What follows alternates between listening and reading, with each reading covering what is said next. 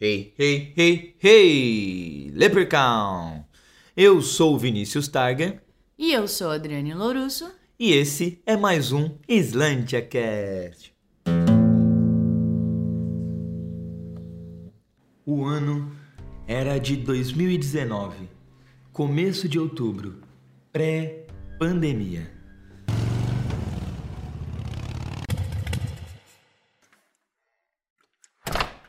Ué, amor, são duas horas da tarde. O que, que você tá fazendo aqui? É, então, amor, é, fui demitido. Como assim? Ah, fui demitido, né? Cheguei lá pra trabalhar hoje, comecinho de mês, me chamaram e estão demitindo pessoas, estão cortando as pessoas por questões de custo. Tá, mas, mas você tá bem? Tô bem sim, tô bem sim, mas agora. Agora vamos beber, né? É o que faz quando a gente é demitido, né? Não enche a cara de boa em casa. Ah, vamos beber mesmo, né? Fazer o quê? Também tô puta dos cornos aqui, não tô conseguindo fazer a Slantia deslanchar. Esse troço de DJ e marketing não tá funcionando do jeito que eu esperava. É... Vamos, vamos apagar mágoa. Cinco shots e dez cervejas depois. Sabe o que eu quero? Eu quero mesmo é ajudar startups, eu quero ajudar pequenas empresas que não conseguem investir seis dígitos em uma estrutura comercial. Amor, sabe o que a gente tem que fazer? A gente tem que tomar mais um shot, amor. Shots. Shot, shot, shot, shot, shot, shot.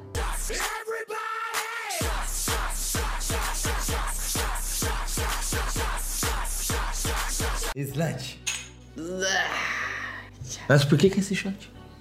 Esse é pra comemorar a ideia brilhante que eu acabei de ter. A gente pode trabalhar junto, amor. A gente pode mudar o rumo da Slantia e direcionar para a estruturação de processos comerciais e mentoria para startups. A gente ajuda a acelerar a empresa com consultorias rápidas e acessíveis. De repente, toca o celular.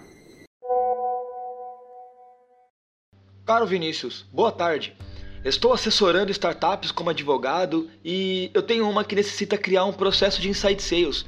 Você oferece ou conhece alguém que oferece esse tipo de serviço? Amor, vamos tomar outro shot. Nós já temos o nosso primeiro lead. Aê, Slantia! E assim começa a nossa saga, né? Tínhamos a ideia, mas depois mudamos o plano. Tínhamos o plano e, E depois mudou mudamos de ideia. Tínhamos a ideia, mas você mudou os planos. Tínhamos um plano, você mudou de ideia.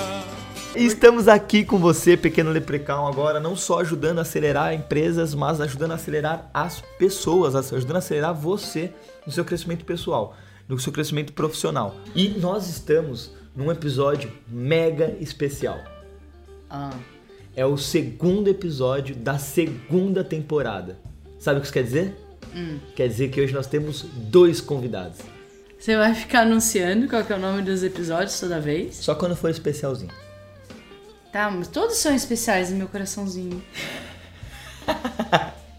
Mas não é sobre isso que nós falamos no SlantiaCast. No SlantiaCast, nós falamos sobre nossa vida, nossa vida é empreender, e é sobre isso o episódio de hoje, sobre as dificuldades, sobre o, o, o quão gostoso, o sentimento que é você empreender no negócio. Seja ele um negócio pequeno ou uma nossa empresa, como a Slantia, seja uma empresa mais, vamos colocar entre aspas no microfone como eu gosto, né?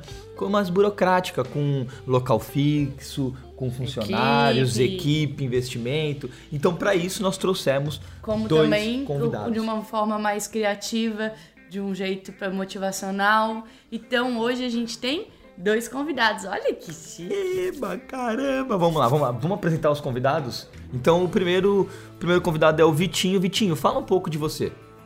Beleza, galera. É, chamem como quiser, mas é, meu nome é Victor Mota, conhecido pelos meus amigos e até profissionalmente como Vitinho. Eu sobre a voz a gente tem várias histórias para contar sobre isso, né, Targer? A gente já, já acompanhou, a gente, eu e o Targer a gente já se conhece há bastante tempo, né? Trabalhamos juntos é, e hoje minha função é, eu tenho paralelamente eu trabalho com duas duas duas atividades, né? É, eu sou gestor comercial na Rede Vistorias, é, que é uma empresa que trabalha com vistorias imobiliárias e, e tecnologia voltada para o segmento imobiliário, é, e empreendo hoje com a Sun Business, que é uma, uma empresa que trabalha com palestras e dinâmicas é, para as empresas, falando um pouquinho sobre escola de samba, empresa e a relação que existe entre uma escola, de, uma bateria de escola de samba e o dia a dia de uma empresa. O nosso outro convidado que a gente trouxe não é segundo convidado e primeiro convidado, né? São, é. Os dois foram convidados ao mesmo tempo, basicamente, no mesmo dia, pelo menos. e, o, e, o, próximo convidado é o Rafa, Rafa Mendes, grande amigo meu também. Uh, Rafa, se apresenta um pouco. Se você está escutando esse podcast de manhã, bom dia. Se você está escutando à tarde, boa tarde. E se você está escutando à noite, boa noite. É, meu nome é Rafael Mendes, eu tenho 34 anos, eu falo aqui de Curitiba, a capital mais fria do Brasil. É, sou nascido em Cuiabá, que é a capital mais quente do Brasil. É, eu viro, vivo um paradoxo: nasci no lugar mais quente, do, na capital mais quente, e moro na capital mais fria. É, como citei, né, eu tenho 34 anos. Eu sou casado, sou casado com uma mulher maravilhosa, maravilhosa, mulher mais inteligente, mais é, gentil, maravilhosa do mundo. Vini, eu sei, a gente é suspeita, a gente acha a mesma coisa das nossas companheiras, né? Sou casado com a Fabiana, a gente vai completar aí nove anos de casados, dez anos juntos, algumas horas de voo juntos, né? E sou empresário, sou empresário, sou fundador da RP Trader. RP vem de Receita Previsível, uma homenagem ao best-seller né, do, do Aaron Ross. Trader é aquela figura da bolsa de valores que compra e vende ações, mas no nosso caso a gente não compra e não vende ações, a gente terceiriza a área de prospecção e a área de vendas de várias empresas, assim, várias empresas acreditam no nosso trabalho, então sou muito grato a essas empresas que acreditam no nosso trabalho. Eu tenho uma curiosidade, eu estudei teatro durante 18 anos da minha vida, eu comecei a fazer teatro muito jovem, muito novinho, teatro foi a minha segunda família durante muitos anos, então eu tive a oportunidade de participar de diversos festivais de teatro no Brasil inteiro. Eu gravei filme, filmes, eu gravei um filme independente que participou de um festival em Mônaco, na França, e em Sevilha, na Espanha. E por incrível que pareça, eu vim para Curitiba exatamente pelo sonho de viver da vida artística, de viver da, da arte da interpretação, que é o teatro. E a vida é muito doida, gente. Ela é muito doida porque ela nos leva para caminhos que às vezes a gente não pode controlar. Eu vim para fazer teatro, acabei trabalhando numa grande multinacional aqui em Curitiba.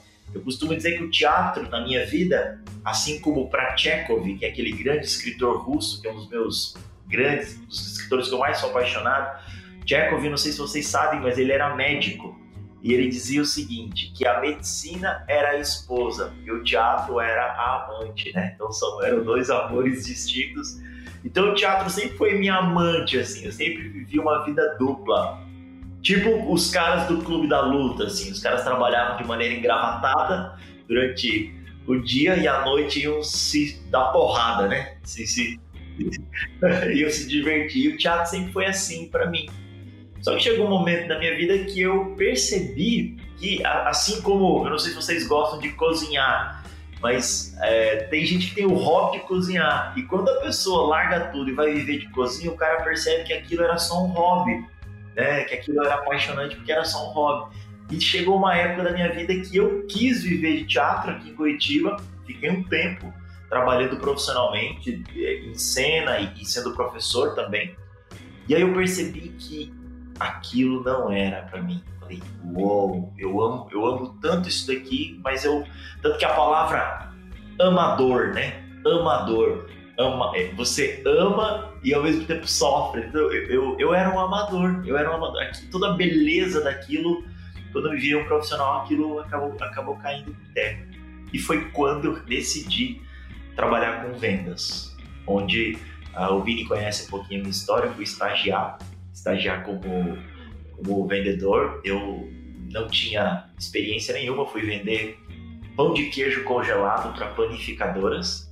Eu tinha um grande amigo que comprava alguns produtos de alguns sítios, né, aqui de Curitiba, e eu fui vender pão de queijo, vender pão de queijo para poder fazer um estágio. Daí esse estágio, por ter um bom currículo, fui para uma grande empresa de tecnologia, inclusive o Vini foi meu, foi meu vendedor. Eu comprei o produto da Exact Sales, né, lá junto com, com o Vini. E aí, foi assim que a gente conheceu.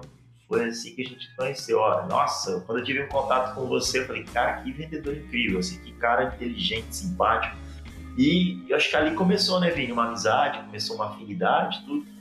E aí fui empreender. Você falou aí. Do, o, o interessante é que dos nossos convidados, o momento de empreender deles é bem parecido com o nosso. Ah, e o mais bacana é que os convidados que a gente trouxe hoje.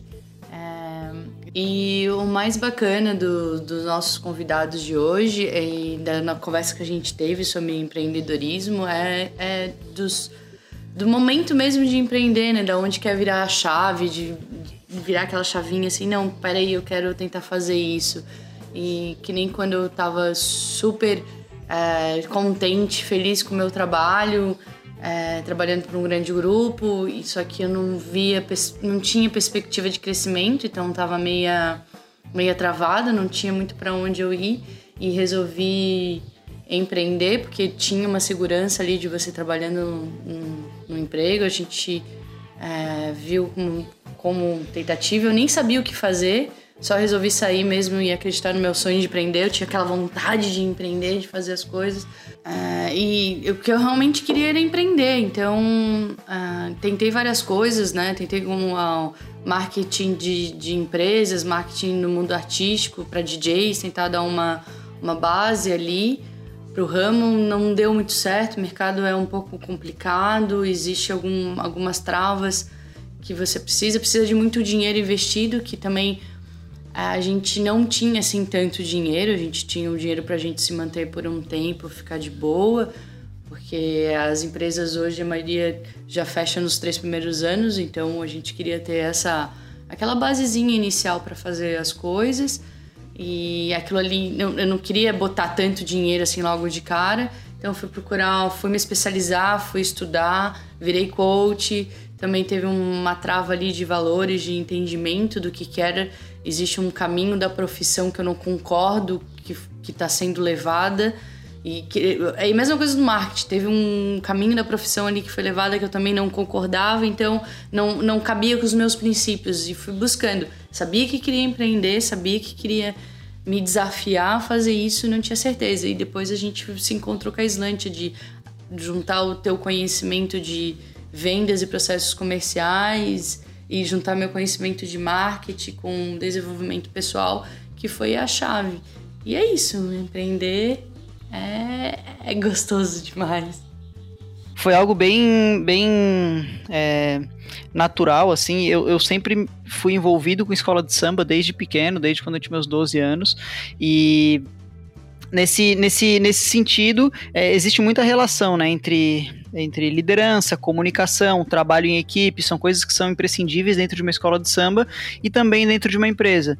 Então, num determinado momento, eu trabalhava numa empresa, é, e aí nessa empresa que eu trabalhava, teve uma- um momento que teve um desligamento em massa, a empresa passou por um turbilhão ali de, de emoções, né? Os colaboradores, todo mundo é, um pouco inseguro, um pouco receoso, se seria demitido também. E aí, nesse momento, me surgiu a ideia de, de dar uma palestra falando um pouco sobre motivação, sobre o que, que leva uma pessoa é, a tocar, por exemplo, de uma escola, numa escola de samba, sem re- receber nada, e muito pelo contrário, gastando dinheiro, né? É, e o que, que faz ela, qual é o propósito que faz ela, ela tocar numa bateria de escola de samba e como que a gente pode trazer isso para o dia a dia das empresas para que elas, para que os colaboradores se, se motivem também dentro do, da- das empresas, né? Então surgiu essa ideia é, de falar um pouco. Eu conversei com o CEO na época, ele aprovou. É, eu tenho um amigo é, que também é envolvido com escola de samba, também está no meio de startups e a gente tá, a gente conversou sobre montar essa empresa, surgiu a ideia, a gente fez o nosso MVP dentro dessa empresa, deu super certo, foi super legal e a gente foi para o mercado. O que eu aprendi vendo é, esse seu começo empreendendo, enquanto eu não tava, eu empreendia para outra pessoa, na verdade, né? Eu era empreendedor de outra empresa. E, e o que eu vi que eu pude aprender é que a gente vai tomar muita paulada, né? A gente vai tomar, a gente vai é, é, é, é duro, tá? é, é, é doloroso você empreender. Porque você vai ser colocado diversas vezes em situações que você vai ter que escolher entre a sua ética ou a sua empresa. Então são momentos realmente bem difíceis, né? Um outro ponto interessante também que tem uma similaridade com o momento de empreendimento foi com o meu momento de empreender. Tá a É. historinha que os Lepre- o Leprechaun escutou agora, né? já escutou um pouquinho de como começou a Islândia, foi meu momento de empreender. Mas é um momento onde você vê uma oportunidade no mercado, então você vê que tem um buraco e que esse buraco precisa ser preenchido. Você pode preencher esse buraco, você tem habilidades que podem é, é, suprir isso. E não precisa cobrar horrores, né? E não precisar cobrar horrores, porque a gente, é, apesar que a gente também teve um momento que a gente tinha é, guardado um dinheirinho, então a gente poderia fazer isso, e foi numa oportunidade muito boa do mercado, né? A gente viu essa oportunidade de conseguir empreender. E outra similaridade, pré-pandemia, no momento de crise fodida, e é o momento da RP do Rafa. Legal. Você sabe que eu, eu, eu costumo dizer o seguinte, que, que duas coisas eu acho que é fundamental, né, para te dar o start para empreender. E aí eu estou usando o meu case e também as pessoas que eu, que eu, que eu vi ou as histórias que eu li.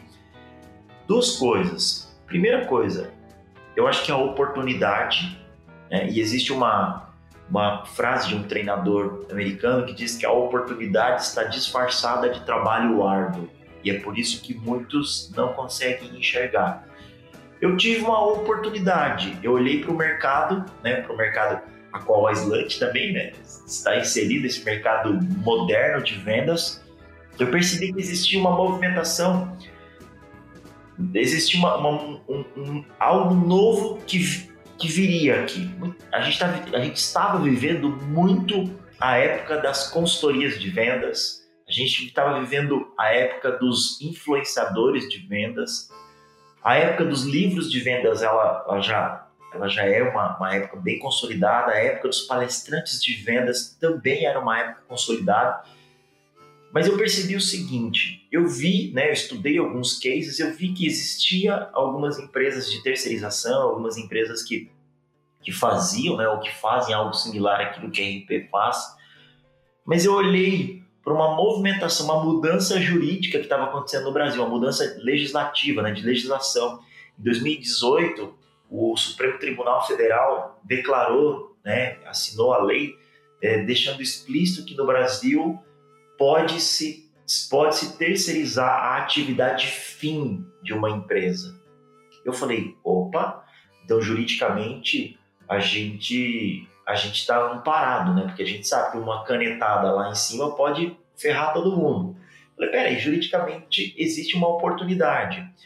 Receita previsível é super famoso aqui no Brasil, ainda tá, tem um campo gigantesco para ser falado. Eu falei, peraí, se eu oferecer né? Eu, eu ti- tive a, expe- a experiência com a Receita Previsível, muito na Universidade Previsível, né? a qual ah, tanto eu quanto o Vini aqui somos instrutores. Tive essa oportunidade de implementar isso, né? fui aluno e tal. Falei, peraí, se eu oferecer esse modelo de terceirização, fazendo Receita Previsível, que é a minha paixão, né? vender, oferecer receita, né? receita Previsível no ativo, né? no ser humano. Peraí, vamos ver como é que o mercado vai enxergar isso. Então eu vi oportunidade, sabe? Primeiro pilar. Como diz o próprio livro do Blitzcolin, é, inovações, é, inovação, inovação de empresas, coisas boas é, que vêm com que tem grande chance de sucesso, vem em épocas de pandemia, de O caminhão gigante vai passar. mas não é só a crise financeira, é claro que a crise financeira também, mas ela vem exatamente nessas épocas, quando se traz é, empresas novas, com ideias novas. Então vem do, do empreendedorismo, que é o quê? Eu preciso solucionar um problema. O meu produto, por que, que eu estou criando esse produto? Porque eu quero criar esse produto? Não. Geralmente você viu um problema e você quer criar um produto para um problema. Por que, que fica, tem muitas inovações que acontecem nesses momentos de crise? Porque é o momento onde os problemas estão expostos para um caralho ali, tá? Todos os problemas bem expostos.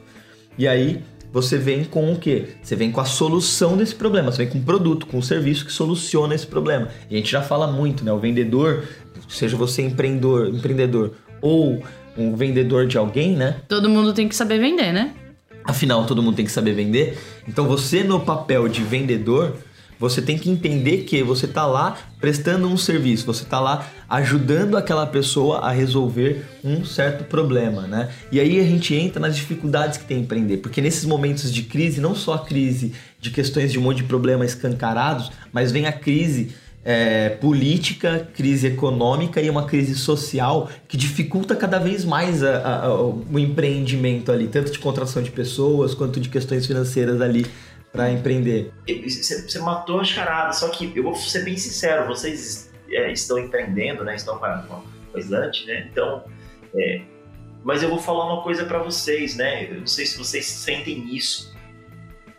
Mas assim, uma coisa é empreender, uma coisa é cuidar dos filhos dos outros, né? Eu sou, eu, eu fui, eu sou padrinho, né? Eu sou padrinho de, do Oliver, que é um dos amores da minha vida. E é muito gostoso cuidar do Oliver um final de semana, um dia da semana, ir com ele no shopping, comprar um brinquedo e tal. Outra coisa é ser o pai do Oliver, né? Imagina os desafios que o Rafa, que é o meu, meu compadre, tem com, com o Oliver. Mas eu ainda não tenho filhos, né? Mas eu, eu, eu, eu, eu costumo dizer o seguinte, pessoal, é também apaixonante. É assim, é amor à primeira vista, né? Empreender é um negócio é um negócio que consome tudo de você, mas, mas é teu filho, entende? É teu filho, é, é teu DNA, é o teu sonho. Acho que tem, uma, tem um poema, eu não, eu não sei de quem é o, quem é o escritor, mas é um poema ou é uma música do Chico Buarque, eu não sei de quem é, eu, eu não me lembro. Mas ah, tem uma frase nesse poema que mexe muito comigo que diz o seguinte: que por, to, por de todo prédio e todo cimento feito, né, existe um sonho materializado. Então, tipo assim, alguém sonhou com aquele prédio, né? Alguém sonhou aquilo. E, e, e, aquilo foi materializado. Então, empreender é isso. Empreender é a materialização de um sonho de um, de um sonhador, de, um, de, de alguém extremamente criativo. Então, por isso que é tão apaixonante, cara. Eu, eu, eu abri o negócio, a RP.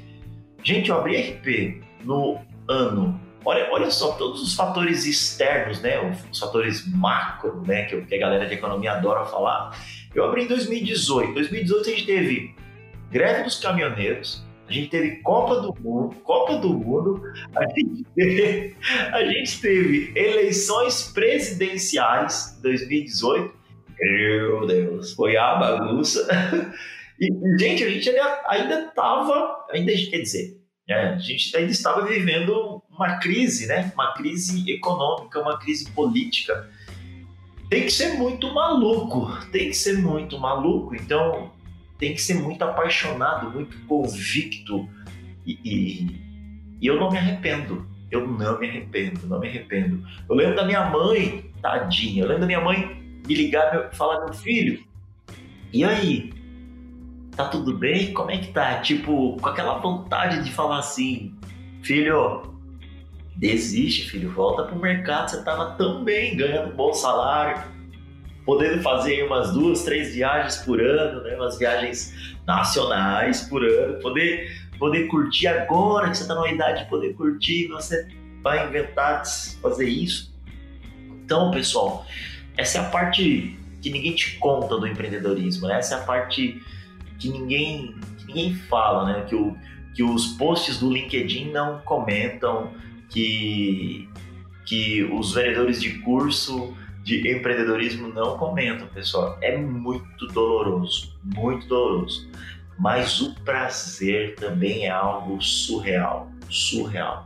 Cara, então, é, a principal dificuldade sempre foi. É, é, hoje a gente tem uma, um, um, concorrente, obviamente que eu não vou dar os royalties aqui para ele, mas a gente tem um concorrente no mercado que ele é extremamente conhecido, né? Então ele já, ele já tem um mercado muito, é, muito na mão, assim, principalmente pro nosso, pro nosso para o nosso público-alvo, que são empresas de médio, grande porte, então todo mundo já tem um concorrente como referência. É, isso é ruim, é, foi uma dificuldade bem grande, porque toda vez que a gente fazia alguma coisa, a gente sempre que a gente apresentava alguma coisa, sempre era alguma coisa para quem recebia essa proposta, era uma comparação com um concorrente, né? Então isso traz uma, uma barreira muito grande. Porque esse concorrente já está há 20 anos no mercado. Então tem uma, uma, uma dificuldade bem grande no começo, é, mas a gente tem que se adaptar e a gente fez um, um, processo de não buscar as empresas de grande porte no começo, buscar empresas de pequeno, médio e crescendo assim até que as empresas de grande porte começaram a nos procurar. Então, esse foi uma, foi uma dificuldade que a gente tentou superar e conseguiu, tem conseguido, né? É, uma outra dificuldade, como todo empreendedor, eu acho, é a parte de, como todo empreendedor que trabalha em paralelo, né? É de fato a, a mescla né, entre trabalho, é, o trabalho do dia a dia e, e, e, empreender, né? É algo que toma bastante tempo e, e, entre os sócios, todo mundo trabalha em paralelo, a gente ainda não conseguiu é, ter uma pessoa dedicada exclusivamente para isso, isso nos fez a gente bater cabeça várias vezes, pensar em vários modelos de gestão, de sociedade, vários modelos de divisão de tarefas, eh, para que todo mundo conseguisse entregar o mínimo, o máximo possível e, e, fazer a empresa andar, né? Então a gente bateu bastante, bastante, bastante a cabeça nesse sentido. Hoje a gente consegue se, se dividir bem. É, isso é só um bônus nas dificuldades que sempre tem, né? Do, do, imposto, a burocracia do país, o quanto é caro você contratar alguém hoje, o, cada funcionário custa no mínimo o dobro para a empresa, a, própria de, demora de sair algumas é, licenças, algumas coisas. É, tudo isso ainda é, é só para fuder um pouquinho mais. Tipo, dar aquele temperinho certo. É um, só um pouco de areia no lugar de. Ups, cuidado que você vai falar agora. Eu ia falar. É só um pouco de areia no lugar do lubrificante. Ui! Ai, que dor. Ah, vai, continua. Vamos mudar de assunto. Ai. Meu primeiro ano, pessoal, meu primeiro ano, eu tinha uma boa reserva financeira. Uma boa reserva financeira. Exatamente para poder empreender tranquilamente. Só que o que, que acontece? Aqui está o pulo do gato. O que, que acontece? Nesse primeiro ano, baseado em todos esses fatores externos que eu contei para você, você tem funcionário, você tem contador, você tem custo de marketing, você tem um monte de coisa. O que, que acontece? Você tem que botar grana no seu negócio, o seu negócio está acontecendo. Eu não tinha, eu não, não vim de uma família abastada financeiramente que poderia me me ajudar a fazer o negócio acontecer. Eu tive que buscar nas minhas economias e nas minhas, nas minhas reservas a, é, sustentar o meu negócio. Eu tive que reinvestir. Além de tempo, eu tive que pegar aquilo que eu estava economizando para investir, para minha vida pessoal, para investir no negócio. Então, o que, que eu fiz, Vini? O que, que eu fiz? Eu busquei de novo nos meus referenciais no que é os sócios da Central Server. O próprio Juliano, que é um dos sócios. Eu lembro que o Juliano me contou que no, no primeiro ano da Central Server, ele era professor. Ele era professor à noite da PUC, porque ele é cara mestrado, morou na Inglaterra e tal. Ele foi dar aula. E o que, que eu fiz? Eu falei, quer saber de uma coisa? Eu vou dar aula. Eu vou dar aula porque as minhas economias elas estão, é, elas estão evaporando, porque o negócio está pedindo isso. 2018 foi os fatores externos, ele, ele, ele, impactava no faturamento. Eu fui dar aula. Então eu trabalhava, sei lá, umas 17, tipo, umas, umas 17 horas por dia, 16 horas por dia. Das 8 às 18, 18 e 30, de segunda a sexta no negócio. Ia para a sala de aula, né? eu, fui, eu sou professor na escola Conquer. Final de semana trabalhava na empresa, dava consultoria de vendas. Eu não dou consultoria de vendas, mas inventei de dar consultoria de vendas para poder rentabilizar. Então aqui ficou um aprendizado assim. É, não, não coloque, é, como a gente fala, todos os ovos em uma cesta só. Né? Então saiba disso, saiba que vai demorar para o negócio trazer o recurso, a não ser que a sua ideia seja né, seja algo surreal, que seja acelerado por um investidor, mas não coloque todos os ovos numa única cesta. Cuide muito daquela cesta, se dedique, coloque toda a sua energia possível. Mas tenha ou uma reserva financeira ou outros trabalhos, outros trabalhos. O que, que foi bom para mim de maneira positiva? Esse esse empreendedorismo multidisciplinar, né, esse, esse ato de empreender, o meu negócio, ser professor fez com que eu, fez com que eu entendesse que eu tinha a capacidade de ter outros negócios, outras empresas. Então, por exemplo, agora em 2020, pós-pandemia, né, que, a gente hoje a RP, graças a Deus, está estável, ela está ela tá em crescimento, ela está num crescimento, mas ela hoje ela tem um nome, ela tem uma boa carteira de clientes, ela tem uma boa estrutura. A gente está indo para o nosso processo de franqueabilidade agora, lançando as nossas franquias. A gente só pisou no freio por causa da pandemia, mas o nosso negócio hoje, né, eu, eu o negócio me sustenta, né? Hoje, hoje isso é, né, é outro mundo, é outro universo de dois anos e sete meses atrás. Mas eu tenho outras empresas. Hoje eu, hoje eu faço parte de outras empresas. Eu tenho uma empresa da área do agro, que inclusive está sendo acelerado agora. Eu não sou sócio majoritário, mas eu sou um dos sócios fundadores. Eu tenho uma empresa de recrutamento e seleção específica para a área comercial. Eu não sou um sócio operacional, eu faço parte do conselho. Eu continuo dando aula, eu continuo dando aula. Hoje eu faço parte de uma empresa, de uma startup de mentoria que faz a conexão entre vários mentores ao redor do Brasil. Então, essa habilidade lá atrás, há dois anos e sete meses, fez com que eu entendesse que eu consigo, eu consigo gerenciar tudo isso, eu consigo ter vários negócios e consigo, por incrível que pareça, eu consigo dedicar energia o suficiente para fazer a RP crescer. E eu decidi também, uma, uma coisa bem similar, de ter uma outra renda enquanto empreendia. Uhum. Dava para conciliar. E eu fui prospectar para uma empresa europeia, trabalhava ali das 5 horas da manhã até as 2 horas da tarde. Quando eu falo 5 horas da manhã, Quero deixar bem claro que 5 horas da manhã meu computador já estava ligado e às 5 e 2 eu já estava fazendo a primeira ligação.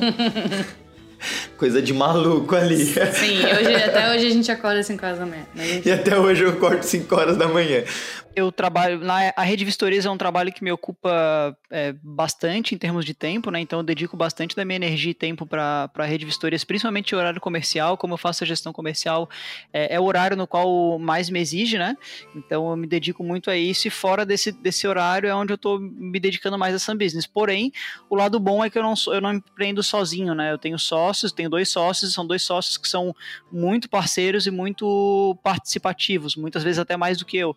Então então a gente tem, a gente se, se comunica muito bem, a gente tem uma parceria de uma divisão de, de funções, atividades que, que são complementares e assim a gente consegue se ajustar, assim. Então, às vezes, durante o dia eu não consigo dar atenção, mas à noite eu produzo alguma coisa, à noite eu monto uma proposta, à noite eu, eu, eu vou me ajustando, no final de semana, e a mesma coisa, eu, eu tenho um dos sócios, por exemplo, que tem um pouco mais de flexibilidade durante o dia, então tudo que envolve horário comercial, ele tá, tá mais à frente, a gente se comunica o dia inteiro, mas nessa, é nessa divisão que a gente que a gente trabalha, assim, né?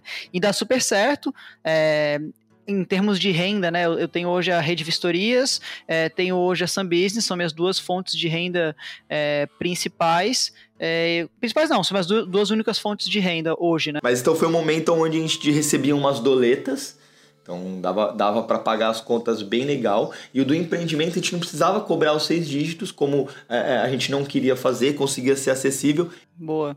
É, eu, quando eu lancei a Sun Business junto com meu sócio, o, o, terceiro sócio entrou depois, né? Quando eu e meu outro sócio nós fundamos a Sun Business, o nosso sonho no futuro era, era trabalhar só com ela, né?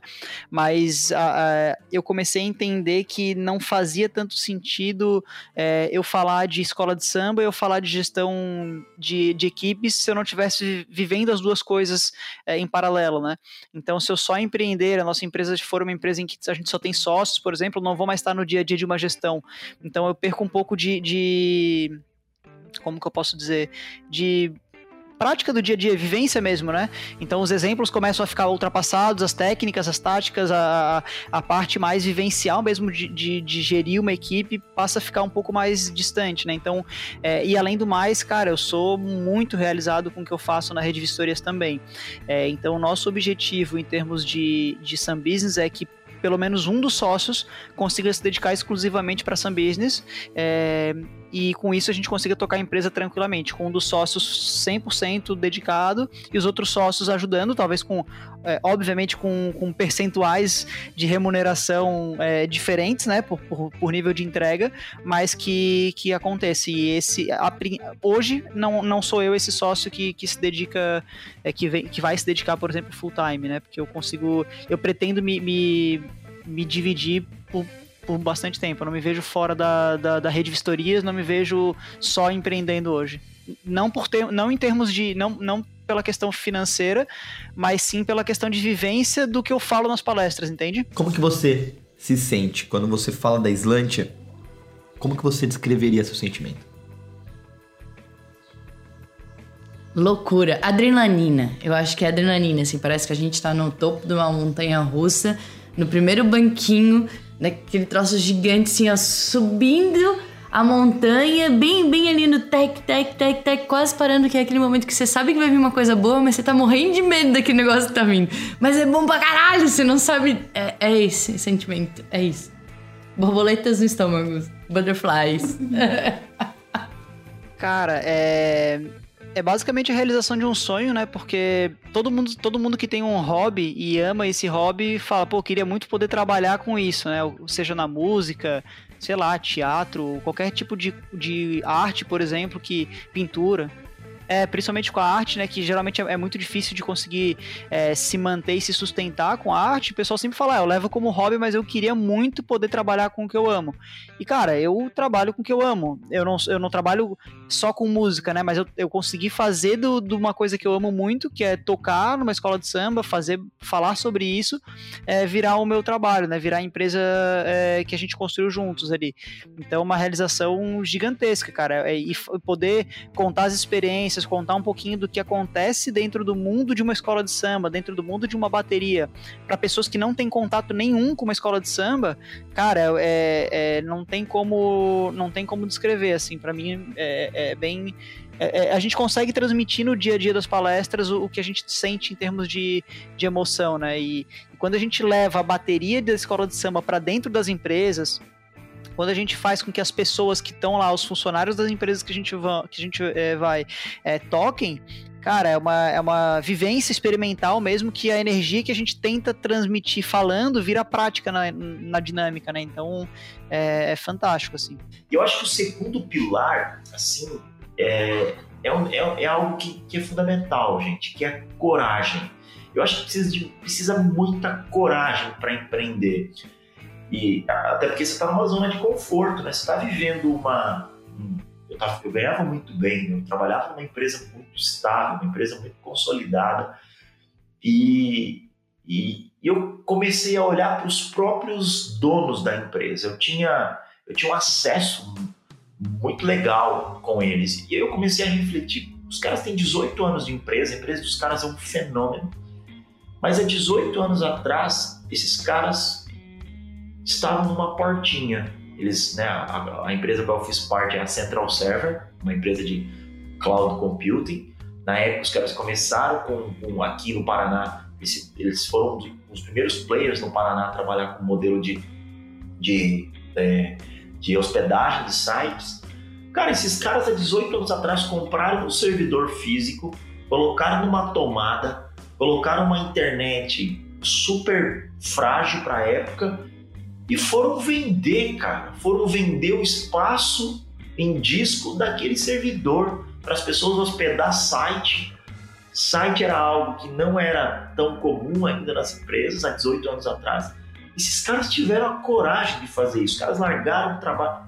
E olha os frutos que eles colheram por esse ato de coragem, por essa evolução, por esse por terem se capacitado como empreendedores também.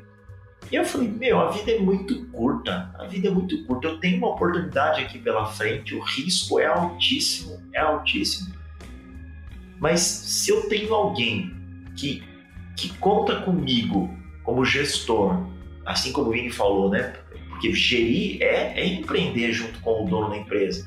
Se eu, se eu tenho alguém, né, se eu tenho dois sócios que eu admiro, que estão dispostos a entregar parte do sucesso da empresa deles para eu tocar, e se eu, se eu colocar energia, amor, paixão, estudar, me capacitar para o meu negócio próprio. Deixa eu tentar. E foi isso, sabe? Foi isso. Eu, eu, eu, eu, eu vi coragem, eu tive que ter muita coragem. Lógico, o apoio da minha esposa foi fundamental. Então eu acho que o que me motivou foi isso, foi enxergar a oportunidade e a coragem. Então, para quem está escutando esse podcast, saiba disso. Se você conseguir enxergar essa oportunidade, nem sempre ela é ela é a mais bonita de todas, até porque se ela é a mais bonita de todas, tem muita gente fazendo, saiba disso. E tenha muita coragem, muita coragem. E você, amor? Como é que você se sente? Qual que é o teu sentimento hoje quando você fala da Slant? Biroshki Doshki.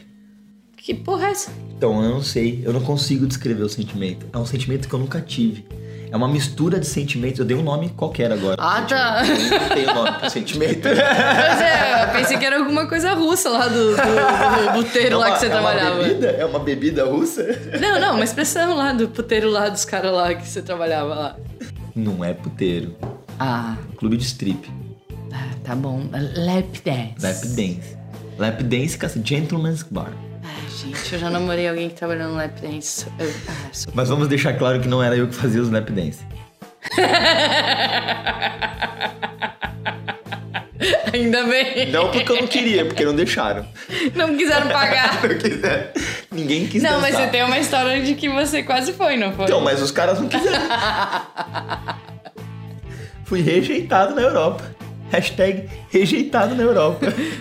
mas o que que é... Como é que é? Biroshki? Biroshki Doshki. Biroshki Doshki.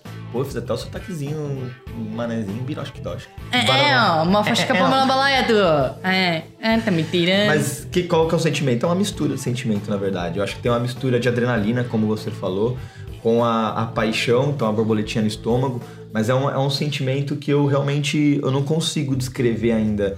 Ainda não inventaram um nome pra esse sentimento. Porque é uma coisa muito louca que passa dentro de mim, assim, de várias dúvidas e ao mesmo tempo várias certezas, sabe? É, é bem complexo, assim. Porque ao mesmo tempo que você tem várias certezas de que você está no caminho certo, de que você está fazendo um bom trabalho e tem um monte de feedback positivo, você tem várias dúvidas sobre o que você está fazendo. Porque tem muita coisa que você faz a partir do feedback e aí você não tem nenhuma resposta. E aí aquele vazio vai crescendo na sua cabeça no coração e você fala: caramba, será mesmo que eu tô no caminho certo? Então, ao mesmo tempo que eu tenho uma certeza das coisas, a gente tem uma dúvida. Por exemplo, mesmo tempo que a gente recebe contatos extremamente carinhosos, como o caso. Vou falar o nome. Fala, fala. falar o nome. Como o caso do Andréas Maeda, que mandou um, um e-mail pra gente, né? Falou que ele tava fazendo uma aula sobre. é, sobre algumas escrituras que tem no yoga clássico e tudo mais. E ele acabou encontrando a gente pesquisando no Google ali.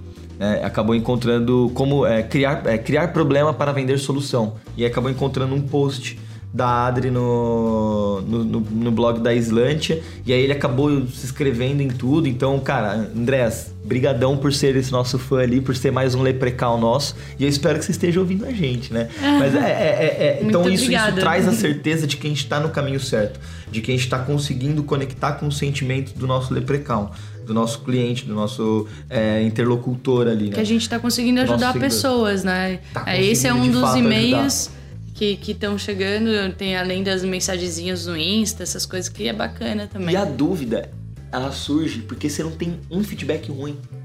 Quando não tem um feedback ruim, eu vejo como eu vejo como um vazio. Eu falo, cara, e aí? Co- Como, será que eu tô certo? Será que eu, eu fiz certo logo de cara, assim? É. Certo logo de cara não, porque a gente passou por um...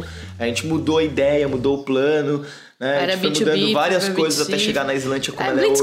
A gente foi testando, errando e Testando e errando. Mas aí que tá, a gente testava, via que o resultado não dava tão bom e a gente mudava. Ou, ou a gente foi mudando de acordo com a pandemia. A pandemia obrigou a gente a mudar, né?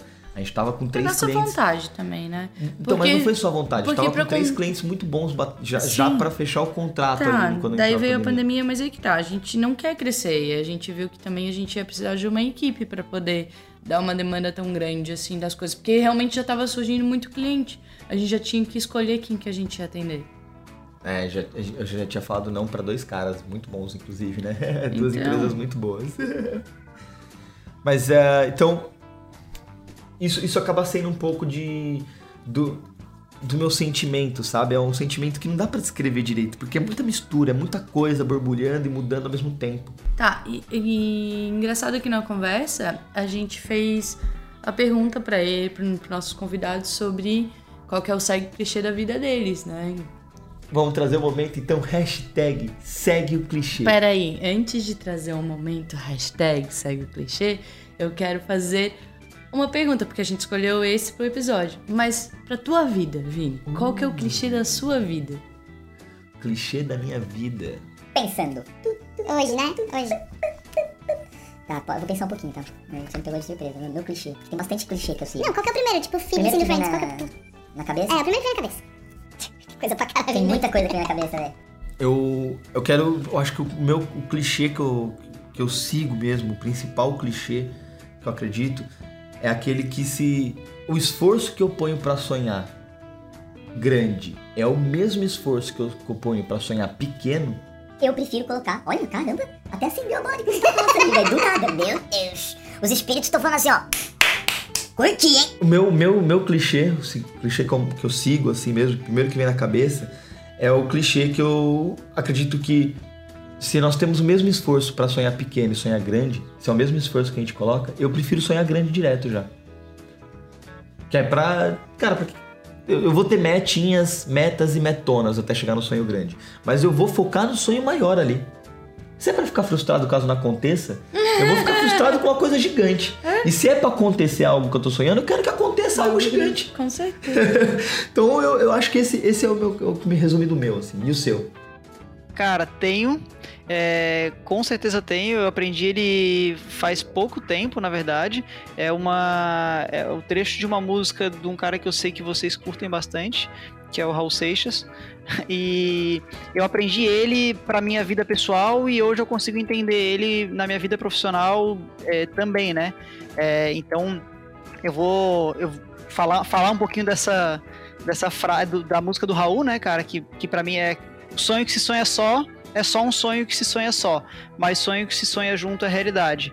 É, e, e, cara, isso faz sentido pra mim em todos os aspectos. Assim, hoje eu sou é, eu- sonho junto com a minha esposa, eu sonho junto com meus, só- meus sócios, eu sonho junto com os colaboradores da empresa na qual eu trabalho, porque sozinho a gente não consegue levar nada. Pelo menos eu, eu, eu consegui adaptar esse, esse clichê, né, para minha, minha vida e faz bastante sentido. Provavelmente um sonho que vocês dois sonhassem sozinhos não conseguiria levar vocês é, a nenhum outro lugar se não fosse o sonho que vocês estão sonhando juntos aí na Slant, né?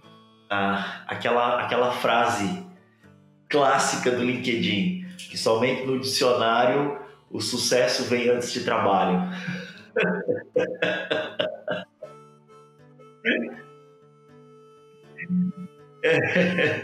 Para mim não tem não tem atalhos assim. Eu acho eu acredito muito. Se você não gosta de trabalhar, não empreenda. tá aí. Qual é a dica que eu dou para todo mundo que quer empreender? Tá, essa é a principal dica. Se você não gosta de trabalhar, não vai empreender. Não, não vai empreender. Saiba disso. Qual que é o seu clichê? Meu clichê hoje acho que é o que é, que, o, que é o nome do livro, inclusive, da, da Mary Fowler. Everything's figured it out. Figured it out. Figuratable. Everything's figured, figuratable. Você fala rapidinho esse figuratable. Todo americano vai entender. E eu falei tudo errado. Que Nossos no... amigos do Texas e Virgínia. É, sorry. É, é, que significado em português seria que para tudo se tem um jeito. Coisas ruins vão acontecer, problemas vão aparecer, dificuldades vai ter, mas sempre tem um jeito de resolver. Não precisa sentar, se desesperar e ficar chorando, reclamando, ou xingando, ou querendo achar culpado por aquilo. Não. Toda, da mesma forma que você faz o esforço em sonhar grande, sonhar pequeno, é, todo o estresse que você vai ter trabalho para reclamar, para xingar, para fazer. Se, se você já vai ter esse trabalho, esse esforço, então gasta esse esforço tentando arrumar a solução. Não fica focado no problema, foca na solução. E aí tem mais uma pergunta que a gente fez para nossos entrevistados que eu quero fazer para você hoje. Ai, ai, ai. Aquelas perguntinhas diferenciadas. Exatamente. Vini, você tá saindo terceirão, tá? Aquele malucão, magricelo lá do terceirão. Tá igual de agora. não, não tá. Não tá. Se você pudesse voltar pra falar com esse Vini, sair no terceirão e te dar um conselho, só um, só um conselho, qual que você daria pra você mesmo? Aí você me pegou, né, bicho? eu vou falar porque eu tô bem em momento sensível, tá? É, aproveite os momentos em família, porque os, os seus familiares eles se vão um dia e, e, e o tempo não volta. Então aproveite a família. É, a família te fortalece quando você empreende, quando você trabalha, quando você está passando por uma universidade. Ame a sua família, aproveite a família, porque a família ela é especial. Não saia da Irlanda. o Vini de, tre- do, do terceiro vai falar assim: Irlanda? Quem é Irlanda? Que cara louco. Eu vou ser louco quando for velho. Mas no momento que eu pensasse em sair da Irlanda, eu ia lembrar do Vini velho e falar assim: Hum, agora eu entendi o que ele quis dizer, velho. Esse, se fosse só um, único, esse ia ser, cara, não sai da Irlanda, velho. E o teu? Qual É o mesmo. Pra- É o mesmo. não segue o Vini. Não, não vai, não vai. Tipo, força ele a ficar. Caraca, muito, muito. Cara, putz, boa pergunta, velho. Se eu tivesse que falar pra pessoa que tá saindo do terceirão, primeiro eu ia ter que explicar que, que existe vestibular, né? Porque eu estudei escola pública à noite no, no ensino médio inteiro, então eu não sabia o que, que se tinha depois do ensino médio. É, e- então eu precisava aprender que eu tinha um vestibular ou não, né? Mas que existia essa possibilidade. É, mas as- assim, de modo geral, cara, o que eu, o que eu diria pro Vitinho do terceiro ano é que nem todo conhecimento tá na academia, sem sombra de dúvida, nem todo conhecimento está na academia, e que é possível é, é, é possível realizar os seus sonhos trabalhando com uma coisa que não é convencional, assim. Então, nem toda profissão precisa ser acadêmica, nem toda profissão precisa ser formal, mas toda profissão é digna e se tu tem vontade de realizar ela, mesmo que não seja exatamente como tu sonhou, vai atrás dela porque é, é super, super plausível de chegar, né? E é isso, né? Acho que a gente termina assim, né? Não, tá doido? Ainda tem citação do, do episódio, tem um negócio novo que eu quero trazer aqui curiosidade, e ainda tem o Mamãe. Mamãe, olha meu emprego novo. e aí, eu acho que agora é justo você falar a citação do episódio, ou sou eu que falo? Então, eu acho que é- essa citação, acho que você poderia trazer, porque eu sei que tem um quê especial pra ti. Então, que especial? É, é uma mulher que eu tô seguindo bastante agora, mas vamos lá. The main thing I have learned for be an entrepreneur is you just learn as you go. Da Sarah, Sarah Barclay, que é a, a fundadora, né? A fundadora e CEO da Spanx. E a Self-Made Entrepreneur, como ela mesma se chama. Que é a mulher que acabou de faturar um bilhão de dólares, né? Do nada. Ela começou a empresa com 5 mil dólares e hoje tem um bilhão. E traduzindo, é, seria mais ou menos isso, né, na tradução literal. A coisa mais importante que eu aprendi sendo uma empresária é que você só aprende fazendo, enquanto vai fazendo, né? Enquanto vai empreendendo. Exatamente. Eu- cara, eu gostei bastante dessa frase. Acho que, acho que resume bastante, porque a gente pode aprender com livros, a gente pode aprender. Vocês podem aprender em cursos como é, a gente mesmo lança aqui, ou em posts nossos, dá pra você aprender bastante coisa. Mas ali você não vai aprender, você vai entender como acontece na verdade. Você vai aprender mesmo quando você colocar a mão na massa e aí você dá com a cara na parede e você fala: Ah, tá, agora eu entendi o que ele quis dizer naquele texto. Agora de fato eu aprendi o que ele quis dizer naquele texto. A gente aprende, acaba aprendendo bastante na, na porrada, assim, né? Eu posso voltar um passo atrás, dar, dar alguns conselhos? É, eu, eu acredito muito, gente, eu acredito muito no. Assim, tem três coisas que para mim é fundamental para as pessoas é, amadurecerem mais rápidos, assim. Primeiro, um bom livro. Eu acredito muito no- nos livros, porque porque, assim, às vezes um livro, vamos, vamos imaginar, você compra, sei lá, eu tô lendo um livro chamado A Biologia da Crença, tá? Do Bruce Lipton. Esse livro é incrível, assim, leiam esse livro, ele fala sobre epigenética, que é uma área que eu tô apaixonado, assim. A Biologia da Crença. Eu, eu paguei 40 reais nesse livro. 40 reais. Quanto que vocês acham? O cara é um doutor, o cara é um fenômeno, assim, sabe? O, o Bruce Lipton. Eu paguei 40 reais para ter acesso à mente desse cara. Quanto que vocês acham que seria a hora desse cara de mentoria? Tá frente a frente com esse cara? Sei lá, 10 mil dólares, né? Sei lá, 20 mil dólares. Por 40 reais, eu tive a oportunidade, eu tenho a oportunidade de estar na mente desse cara. Então, é, aqui fica a primeira dica, assim, sabe? Eu vou, eu vou, eu vou, eu vou, eu tô contando storytelling para encaixar os pontos, tá? Eu acredito muito no poder da leitura.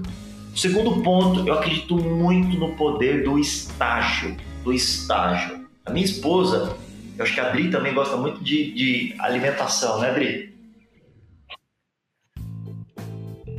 Ah, que legal. Minha, a minha esposa está estudando nutrição funcional, tá? Ela é meio cientista, assim, ela faz umas comidas meio maluca e tal. E eu, eu, eu tenho falado muito para ela, assim, falo, amor, faça um estágio. Ela trabalha numa, numa, numa, organização pública aqui no Paraná. Faça um estágio, um estágio gratuito, trabalhe de graça para alguém, de noite, final de semana só trabalhe, não cobre nada, trabalhe, trabalhe de graça. Eu acredito muito, muito no estágio não remunerado. Assim, se você sonha, sei lá, você sonha ser empresário, empresário no segmento, sei lá, de, de laticínio, cara, tenha a humildade, a humildade de chegar no dono do cara do laticínio e falar, cara, come, deixa eu trabalhar de graça para você, deixa eu ficar um mês trabalhando de graça para você. Por que, que eu gosto desses dois pontos especificamente? Tanto, tanto a, a leitura quanto esse estágio, essa mentoria, esse acompanhamento. Porque isso vai fazer com que a tua curva de aprendizagem ela seja muito mais rápido, muito mais rápido. Eu tive a oportunidade de estagiar sendo remunerado lá na Central Server. Tudo, tudo que os dois sócios faziam ou falavam ou, ou, ou me orientavam, eu, eu, eu, assim, eu, eu não questionei, por incrível que pareça, eu, eu, eu, eu, eu sugava aqueles caras ao máximo possível, ao máximo possível, porque eu sabia que, que, que ia acontecer, eu, ia, eu teria a oportunidade de empreender, eu sabia que isso ia chegar em algum momento. E um dos aprendizados que eu tive com eles, principalmente com o Rui, foi que empreender né? O resultado financeiro ele demora, ele demora a surgir.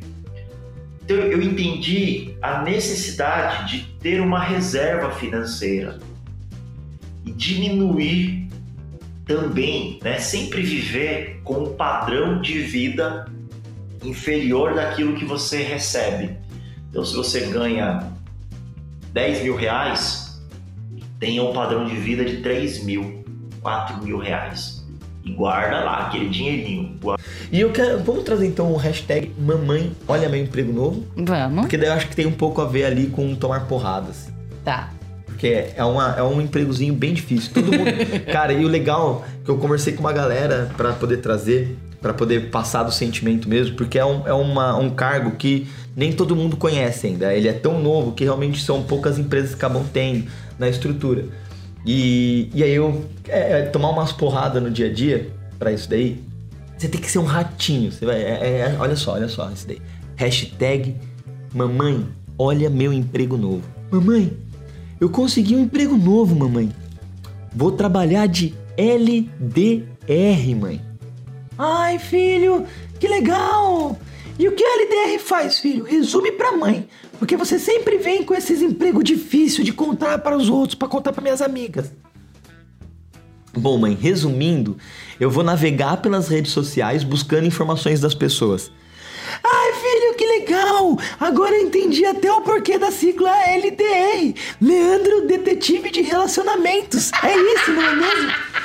Não, mãe, não, mãe é, busca informações, meio que detetive, mas não é isso. Não é informações das pessoas se interessar pelo outro. É, é informações das pessoas que interessam pelo meu produto. Por exemplo, eu vou atrás de uma pessoa que pode ser um comprador, eu busco um monte de informação dessa pessoa e eu passo para uma pessoa ligar para ela e já saber todas essas informações, mãe. É, é gerar dados para que os vendedores possam ser mais eficientes.